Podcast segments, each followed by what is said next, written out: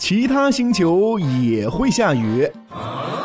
地球上下雨是一件很正常的事，但是你有没有想过，其他星球也会下雨呢？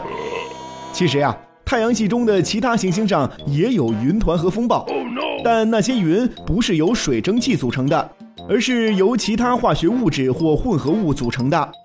金星上有酸雨，它的黄色云团是由硫酸构成的。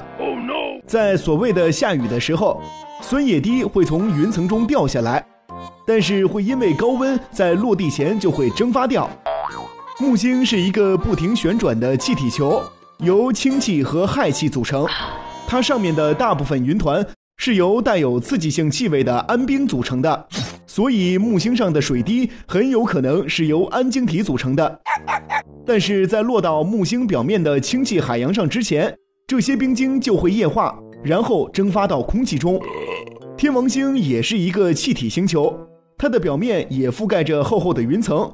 有些云团的主要成分是甲烷，液态甲烷滴会从云层中掉落下来，但是在降落的过程中就蒸发掉了。